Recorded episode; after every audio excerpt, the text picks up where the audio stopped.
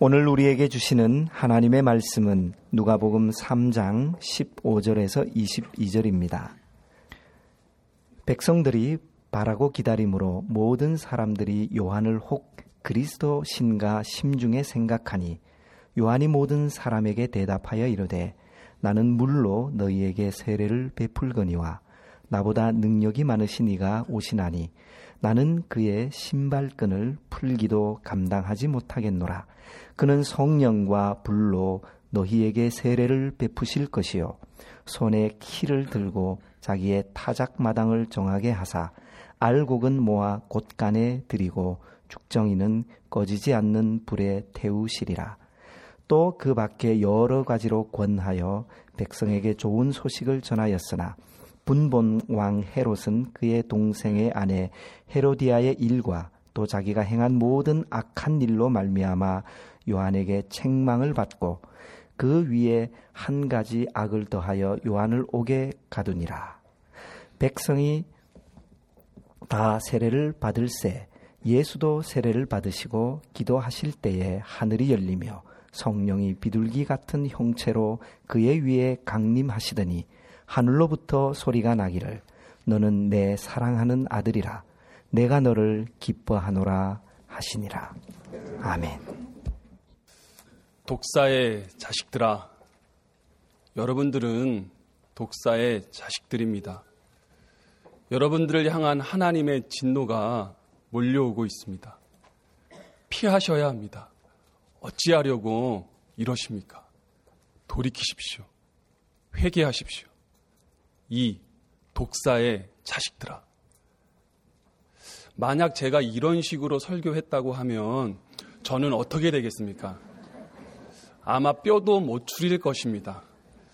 당장 절두산 화장실 뒤로 끌려가서 너 나이가 몇이니 어머니는 누구니 모진 보응을 받을 게 분명합니다. 암만 생각해봐도 세례 요한의 설교는 참 거북스러운 말씀이었습니다. 좀 심했습니다. 너무 거칩니다. 그럼에도 놀랍게도 이 무리들은 부정적으로 반응하지 않습니다. 느닷없는 요한의 이 거친 일갈에 마음을 깨뜨려 반응합니다. 네, 제가 독사의 자식 맞습니다. 어떻게 하면 되나요? 무엇 하면 되나요? 자복합니다. 그리고 제사함을 받게 하는 세례를 다 받습니다. 백성이 세례를 다 받을세. 지난 시간 살펴본 대로 이들이 계속 회개에 합당한 열매를 맺어가면 좋았을 텐데 이 자복으로 멈추었습니다. 그것이 참 아쉽고 안타까웠습니다. 그 안타까움이 우리에게 주는 메시지는 실로 참 컸습니다. 그런데 이 자복의 현장, 이 회개의 세례의 그 현장, 그때 그 시간만큼은 참 진정 어린 진심이 가득한 시간이었을 것입니다. 말씀 앞에 마음을 깨뜨려 반응한다는 것이 어찌 쉬운 일이겠습니까? 사람의 마음이 참 완고한데 말입니다. 자신의 죄를 고백하는 것, 그 자복 또한 어찌 쉬운 일이겠습니까? 사람이 모두가 자기를 끔찍히 사랑하고 포장하는 데 능해서 웬만하면 자신의 허물을 드러내지 않는 법인데 말입니다. 물에 잠겼다가 물 위로 올라오며 새롭게 살겠다고 결단하며 다짐하는 것 또한 어찌 쉬운 일이겠느냐 말입니다. 여기서 궁금한 건 이 많은 무리들이 무엇 때문에 어쩌다가 이 세례의 자리 요한 앞에 나오게 된 것이겠습니까? 본문 15절입니다. 백성들이 바라고 기다림으로 모든 사람들이 요한을 혹 그리스도신가 심중에 생각하니 유대 백성들은 메시아를 바라고 기다립니다. 갈망합니다. 그런데 흥미롭게도 유대 백성들은 다 압니다. 이 메시아가 다윗 자손의 혈통에서 나온다는 것을 압니다. 그런데 세례 요한은 다윗 자손의 혈통이 아니고 레위 자손의 혈통입니다. 알았을 것입니다. 분명히. 에이, 좋다 말았네. 그리스도의 자격 없음. 분명히 알았을 텐데도 왜 세례 요한을 향해 메시아로 기대고 소망하고 바랬던 것이겠습니까? 왜일까요? 이에 대한 답을 알기 위해서는 먼저 당시 유대 백성들이 어떤 메시아를 꿈꿨는가를 확인해야 합니다. 당시 유대 백성들은 어떤 메시아를 꿈꿨냐면 어, 다윗 왕궁의 영광을 재건해 줄 다윗과 같은 인물을 꿈꿨습니다. 다윗 시대의 그 경제적 풍요, 이방 민족의 이방 민족의 압제를 풀어줄 군사적 영웅, 정치적 자유와 평화로운 시대를 구현시켜줄 그런 왕을 메시아로 꿈꾸고 기대했습니다. 그러니까 다시 말해 이 땅에서 잘 먹고 잘 살 수 있게 해줄 마치 유토피아 같은 그런 평화의 나라를 실현시켜줄 이상적 왕, 슈퍼킹을 기대한 것입니다. 지극히 현실적이고 현세적 열망입니다. 어쩌다가 이 메시아 신앙이 이토록 현실적이고 현세적 신앙으로 짙어져 갔겠습니까? 이유는 삶의 자리가 눈물 겨웠기 때문입니다. 삶의 현실이 너무 고달펐기 때문입니다. 얼마나 눈물겹고 고달, 고달픈 현실이었기에 그랬겠습니까? 주전 586년 바벨론 식민지에서 시작해서 그리스, 로마에 이르기까지 유대 백성들은 600여 년이 넘게 피루한 식민지 생활을 이어가고 있습니다. 정치적 혼란과 불안, 끊임없는 전쟁, 빈번하게 일어나는 밀란들, 또 기근, 자연재해 등으로 인해 백성들의 삶은 이루 말할 수 없었습니다. 참 고통스러웠습니다. 거기에 가장 고통을 가중시켰던 것이 있었는데 그것은 경제적 착취였습니다. 로마는 납세의 국가답게 고정 세금을 거뒀습니다. 어, 남자 14세에서 65세, 여자 12세에서 65세면 누구나 내야 하는 어, 인두세, 곡물의 10%, 가일의 20%를 거두어 가는 토지세, 소득의 1%를 거두는 소득세, 그것이 고정 세금이었습니다. 그것뿐이면 얼마나 좋았겠습니까? 당시 지방 영토를 다스리는 영주들은 자신들의 사치와 향락, 무분별한 건축 사업, 그리고 로마 중앙정부 위정자들에게 바치는 로비 비용 등을 백성들의 세금으로 충당했습니다. 어부들이 잡은 물고기 25%에서 40%까지를 착복했다고 하니 할 말을 잃게 합니다. 지도자들 뿐만이 아닙니다. 당시 대부분의 영토를 가지고 있던 당시 귀족들은 중앙 정치 무대, 지방 정치 무대로 입성하기 위해서는 돈이 필요했기에 자신의 땅에서 소작하는 소장농들에게 가도한 소장료를 요구했고 거기에서 돈을 갈취했습니다. 당시 군인들은 가장 낮은 임금을 받고 있었는데 그 돈으로는 살 수 없다고 구실 삼아 자신의 힘으로 만만한 백성들의 등골을 빼먹는 것이 당시 일반적 관행이었습니다. 로마는 속국들의 현지인들로 구성된 조세 징수인들을 고용했습니다. 일명 세리라고 합니다. 당시 세리를 너도 나도 하려고 했습니다. 왜였겠습니까? 불을 쌓을 수 있는 지름길이었기 때문입니다. 조세 징수인의 징수권은 경매 낙찰로 정해집니다.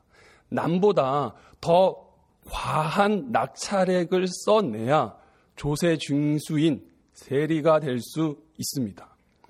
남보다 가하게 자기 분에 넘치게 낙찰액을 써냈습니다. 세리가 되었습니다. 그 다음 어떻게 하면 됩니까? 투자한 낙찰액을 다 뽑아내야 합니다. 아니, 이제는 거둬들인 만큼 자기 돈이 되기에 열심히 부지런히 쉼없이 털어 긁어 모아야 합니다. 그렇게 세리들은 동족을, 동료를, 이웃을 쥐어짜 자신의 부를 챙겼습니다. 이런 상황에서 일반적 서민과 백성들의 삶은 어떻했겠습니까? 그 고통과 아픔은 이루 말할 수 없었습니다. 이 세금에 못 이겨서 대부분의 시민들은 고리대금의 희생물이 되었습니다. 많은 세리들이 고리대금업도 함께 겸업을 했는데 이 고리대금업의 이자는 연 24%, 월 2부 이자를 받아냈습니다. 고리대금업의 고리대금에 빚을 탕감하지 못하는 일반 서민들은 일용 노동자가 되거나 노예가 되거나 집을 잃고 산적이 되는 경우도 발생했습니다. 누가복음 10장에 나오는 강도 만난 선한 사마리아인의 비유에서 나오는 그 강도 산적입니다. 흉흉하게 일어나 발생한 그 많은 산적들을 산적들이 있었던 당시의 암울한 상황을 반영하고 있는 것입니다. 그토록 서름과 신음, 눈물과 한숨으로 얼룩진 겨우겨우 근근히 근근히 하루하루를 살아내고 있는 일반 서민들에게 종교 지도자들은 그 어떤 소망도 희망도 안겨주지 못했습니다. 애환과 아픔으로 허덕이는 백성들은 아랑곳하지 않고 자신들의 기득권 자리 지키기, 자기 이름 석자 새기기, 자기 부 챙기기에만 혈안된 직업 종교인에 불과했습니다. 그러기에 거룩한 성전은 이윤 추구와 숫자 노름에 혈안된 종교 장사꾼들로 가득한 강도의 구렬이 되고 말았습니다. 그런 상황 속에서 그 어디에도 그 누구에게도 소망 둘 곳이 없는 서민들은 현실적, 현세적 메시아를 갈망할 수밖에 없었습니다. 이 굶주린 이 배를 두둑히 채워줄 내게 떡 줄 메시아가 왔으면 좋겠다. 이 이방 민족의 압제에서 좀 자유케 해줄 두 다리 좀 쭉 펴고 살게 해줄 정치적 메시아가 왔으면 좋겠다. 이 서름과 이 아픔을 시원케 해줄 정의로운 샬롬의 메시아가 왔으면 좋겠다. 이것이 백성들의 갈망이었습니다. 이토록 심리적 빈곤 상태에 있는 백성들에게 자칭 메시아라고 선동하는 인물들이 우죽순 생겨났습니다. 그리고 백성들 역시도 좀 남보다 출중하고 훌륭하다고 여기는 명성이 자자한 지도자들을 쫓아 맹신하고 추종하는 일들 또한 일어났습니다. 참 많이 선동당했습니다. 참 많이도 속았습니다. 그리고 이제 요한은 혹시 다를까? 요한에게는 혹시 희망의 빗줄기가 있을까? 혹 요한은 그리스도가 아닐까? 요한은 메시아가 아닐까?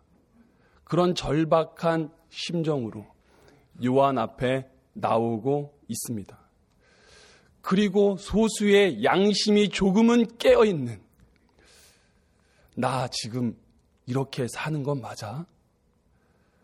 나 지금 어디로 가는 거야? 나 잘 가고 있는 건 맞아? 이게 신앙이고 이게 인생이야? 혹 요한이 그리스도가 맞다면 내 엉클어지고 망가진 인생을 한번 던져볼 만한 것 아니야? 그렇게 고민하는 양심이 조금은 붙어 있는 소수의 세리들과 군인들 그리고 바리새인과 사두개인들이 요한 앞에 나오고 있습니다.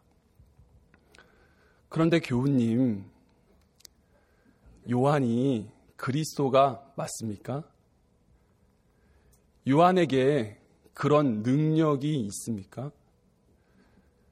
요한은 탁월한 설교자였습니다. 요한 앞에 수많은 무리들이 모여듭니다. 그 말씀 앞에 반응하며 자복합니다. 세례도 받습니다. 그 정도 하면 요한이면 됩니까? 당시 자복의 현장은 참으로 감동적이었을 것입니다. 자신들의 은밀한 죄들을 토설합니다. 이 죄의 짐에 눌려 있는 그 실존, 자신의 힘으로는 이 죄의 속박을 벗어낼 수 없는 이 연약한 실존을 부둥켜 안고 탄식하며 절교하며 울부짖는 그 자복의 현장은 충분히 감동스러웠을 것입니다. 이 감동적인 자복이면 충분합니까? 무리에 잠기고 물 속에 올라오며 눈물을 훔치는 세례받는 그 사람들의 눈빛은 참 진지합니다. 그리고 새롭게 다짐하며 결단하는 그 세례는 참 의미도 깊습니다. 그 진지한 의미 있는 세례면 충분합니까? 출중한 요한이면, 자복이면, 세례면 충분한 것입니까? 아닙니다. 결코 그렇지 않습니다. 부족합니다. 많이 부족합니다. 턱도 없습니다. 그리스도가 진짜 그리스도가 오셔야 합니다.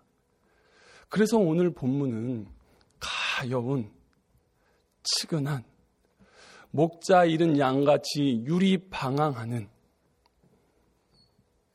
서름 가득한 한숨 가득한 이 백성들 앞에 예수가 하나님의 아들임을, 진짜 그리스도이심을, 메시아임을 선포하고 확증하는 장면이 오늘 본문입니다. 그리스도의 등장, 그리스도의 출현, 커튼을 걷어제치고 그리스도가 오셨습니다. 짜잔, 여기 그리스도입니다. 이것이 오늘 본문입니다. 21절에서 22절입니다. 백성이 다 세례를 받을세 예수도 세례를 받으시고 기도하실 때 하늘이 열리며 성령이 비둘기 같은 형체로 그의 위에 강림하시더니 하늘로부터 소리가 나기를 너는 내 사랑하는 아들이라 내가 너를 기뻐하노라 하시니라. 당시의 상황을 한번 그려 보십시다. 삶에 지친 얼굴로 인생에 친 수심, 수심 깊은 얼굴로 많은 무리들이 요한 앞에 나옵니다. 요한이 매섭게 일갈합니다. 그 말씀 앞에 하나, 둘 반응하며 자복합니다. 네, 제가 자복할 것이 있습니다. 네, 제게는 끊지 못하는 죄가 있습니다. 네, 저는 거짓을 일삼습니다. 네, 저는 나 자신을 속이고 남을 속이며 삽니다. 네, 저는 언어로, 내 힘으로 폭력을 행하며 삽니다. 네, 저는 가늠한 자입니다. 네, 저는 무늬만 신앙인 맞습니다. 그렇게 자복하며 하나 둘 세례를 받습니다. 백성이 다 세례를 받고 마칠 무렵 볼품 없어 보이는 한 청년이 세례를 받습니다. 바로 그때 하늘에서 음성이 들립니다. 이는 내 아들이다. 내 아들 예수 그리스도다. 너희의 눈물을 씻어줄 예수 그리스도다. 세상 죄를 지고 가는 너희의 죄를 지고 가는 어린 양 그리스도 예수다. 내 아들 그리스도 예수의 죽음이 너희를 구원할 것이다. 내 아들의 죽음을 먹고 부디 살아나거라. 저의 개인적인 이야기를 말씀드리는 것을 양해해 주시기 바랍니다. 저는 야가 빠진 사람이 참 싫습니다. 말도 건네기 싫습니다. 저 자신이 얕고 계산에 능하면서도 말입니다. 저는 가식을 떨거나 포장을 하는 사람이 밉습니다. 제 자신이 화장술에 뛰어나고 한두 개의 가면을 쓰고 있는 게 아니면서도 말입니다.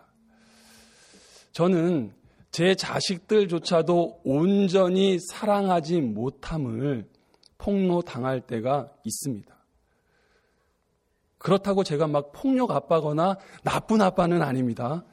제 두 아이들이 제가 퇴근하고 가면 강아지처럼 뛰어나와 가지고 꼬리를 흔들며, 아, 꼬리는 없습니다. 엉덩이를 흔들며 껑충껑충 뛰며 저를 반겨줍니다. 제가 그 정도는 합니다.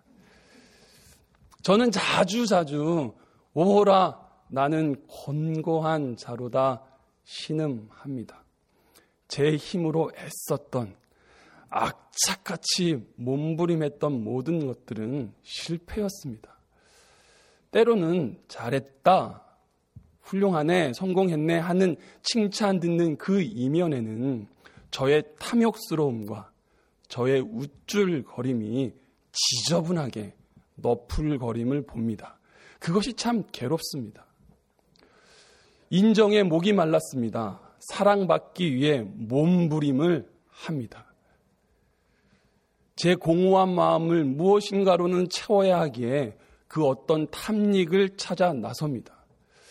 제 안이 신령한 영으로 충만할 때보다는 빈궁하고 메마르고 헐벗어 있을 때가 많습니다. 저에게 속으시면 안 됩니다. 지금도 제가 딱 나눌 수 있, 을 만큼만 아주 정직한 듯 나누는 것 뿐입니다. 저는 용서받아야 할 죄인이 맞습니다.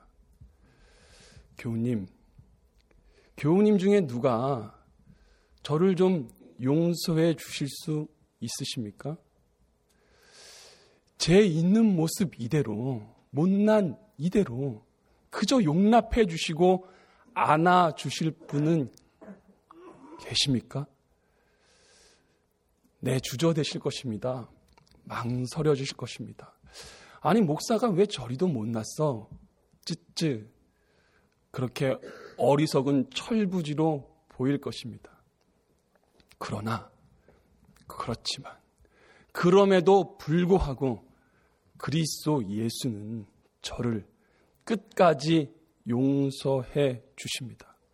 무력한 이 모습 이대로, 못나고 추한 이 모습 이대로 저를 끝까지 용납해 주시며 받아 주십니다. 가시투성인 이 인생을 꼭 끌어안아 주십니다. 제 가시에 찔려 죽을지라도, 아니, 죽기까지 저를 끌어안고 놓지 않아 주십니다. 아, 내가 누구라고? 사람이 무엇이 간데, 인생이 무엇이 간데, 누구 간데, 하나님의 아들이 그리스도가 죽기까지 하며 그 열심으로 이렇게 사랑해 주신단 말입니까? 이렇게까지 열심으로 사랑해 주시는 그 예수 그리스도의 은혜. 저는 날마다 이 은혜를 덧입어 삽니다. 날마다 이 예수 그리스도의 은혜를 덕삼아 삽니다. 날마다입니다. 2000년 전 나를 위해 죽으셨지, 그랬었지가 아니라 날마다 매 순간 매번 예수 그리스도의 십자가 은혜 보좌 앞에 나아가 기대고 의지하며 바라며 삽니다. 아니, 그렇게 하지 않고서는 살 수 없는 자임을 아주 절절하게 배워가고 있다는 것이 더 정확한 표현입니다. 그리스도 예수는 제게 하나뿐인 복음입니다. 그리스도 예수가 내게 없었다면 나는 어찌 될 뻔했는가? 이것이 저의 진심의 탄성입니다. 교님, 예수는 우리의 훗날 예약된 천국 비행 티켓 정도가 아닙니다. 예수는 우리의 소원이나 들어주고 문제 해결해주는 도깨비 방망이 정도도 아닙니다. 그리스도 예수는 우리의 임종 시에만 효력이 발휘되는 영생보험 증서도 아닙니다. 그리고 교회는 한 주에 한 번 도장 찍으면 미래가 든든해지는 적금 통장의 은행도 아닙니다.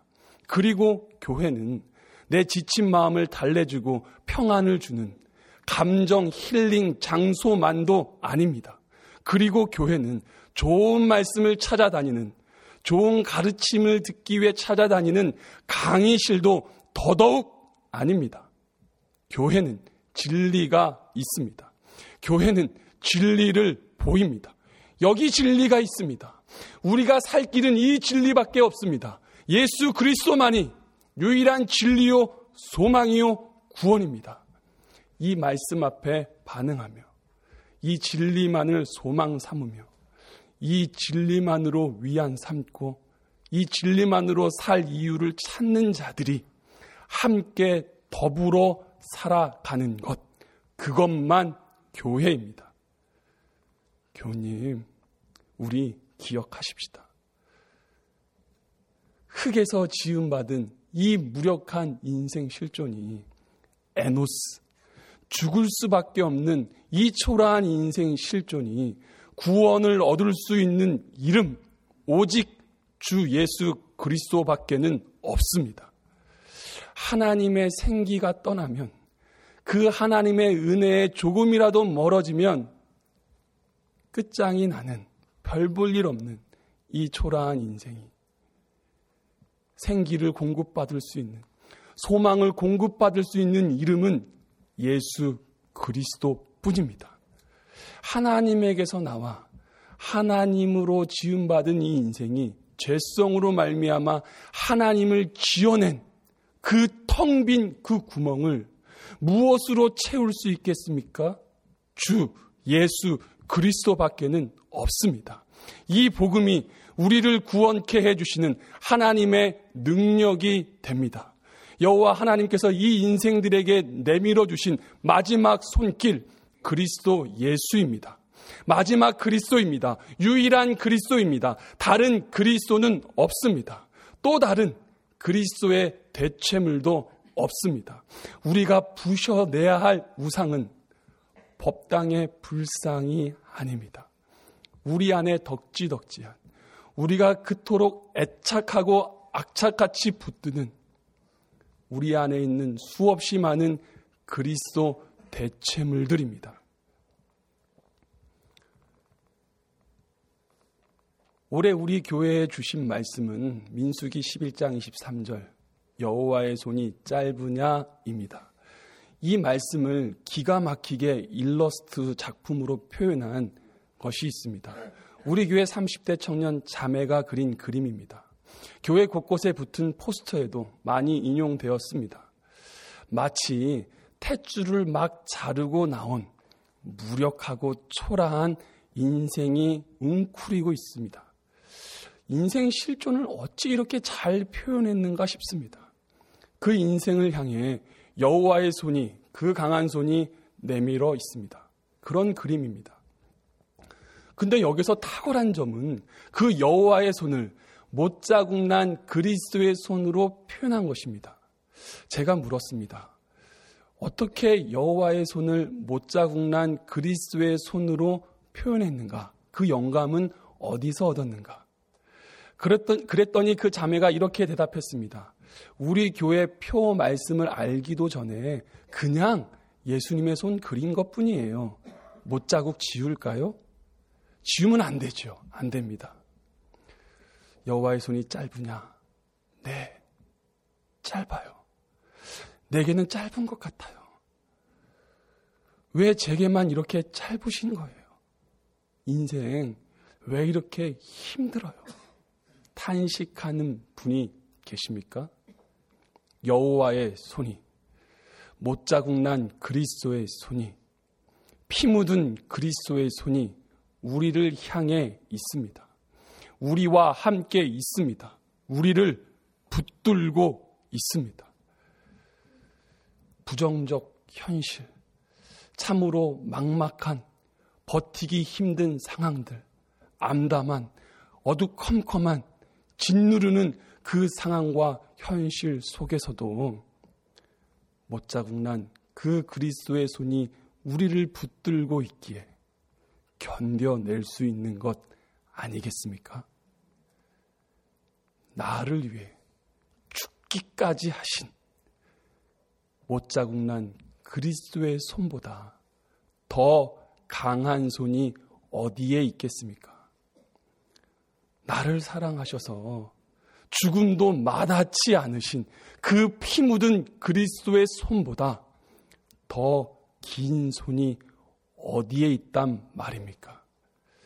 교우님, 우리 그 못자국 난 피 묻은 그리스도의 손만 의지하고 바라고 기대며 살아가십시다.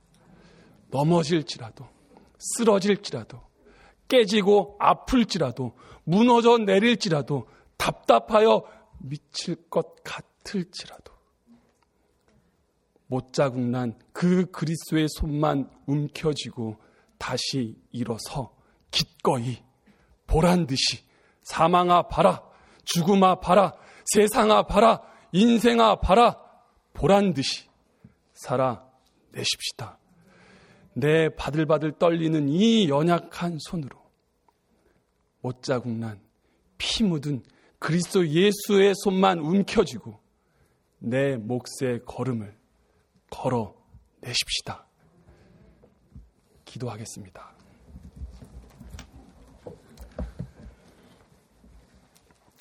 참 하나님, 참 서글픈 현실과 고단한 인생 살이를 살아내느라 눈물과 한숨으로 허덕이던 유대 백성들이 메시아를 바라고 기다리며 고대했듯이 우리의 영혼도 주를 찾기에 갈급합니다. 하나님 참 힘이 들어요. 아프고 아려요. 인생 참 어려워요. 우리가 할 줄 아는 건 이런 신음과 탄식의 호소밖에 없었음을 용서해 주십시오. 내 무력함과 초라함, 한계와 목마름, 실망과 낙심, 두려움과 죄책감, 공허와 무의미에 흔들거리며 절뚝거리는 우리 앞에 그리스도로 나타나 주신 주님. 나 너의 그리스도다. 내 손 잡아라. 네, 맞습니다. 못자국 난 피 묻은 그리스도 예수의 손이면 됩니다. 그것이면 견디고 버틸 수 있습니다. 그 그리스도 예수의 손만 바라고 의지하며 살기로 결단하오니 주님, 지금처럼 우리를 끝까지 붙들어 주십시오. 자기 아들을 아끼지 아니하시고 우리 모든 사람을 위하여 내주시니가 어찌 그 아들과 함께 모든 것을 우리에게 주시지 아니하겠느냐 누가 우리를 그리스도의 사랑에서 끊으리요 환란이나 곤고나 박해나 기근이나 적신이나 위험이나 칼이랴. 그러나 이 모든 일에 우리를 사랑하시는 이로 말미암아 우리가 넉넉히 이기느니라.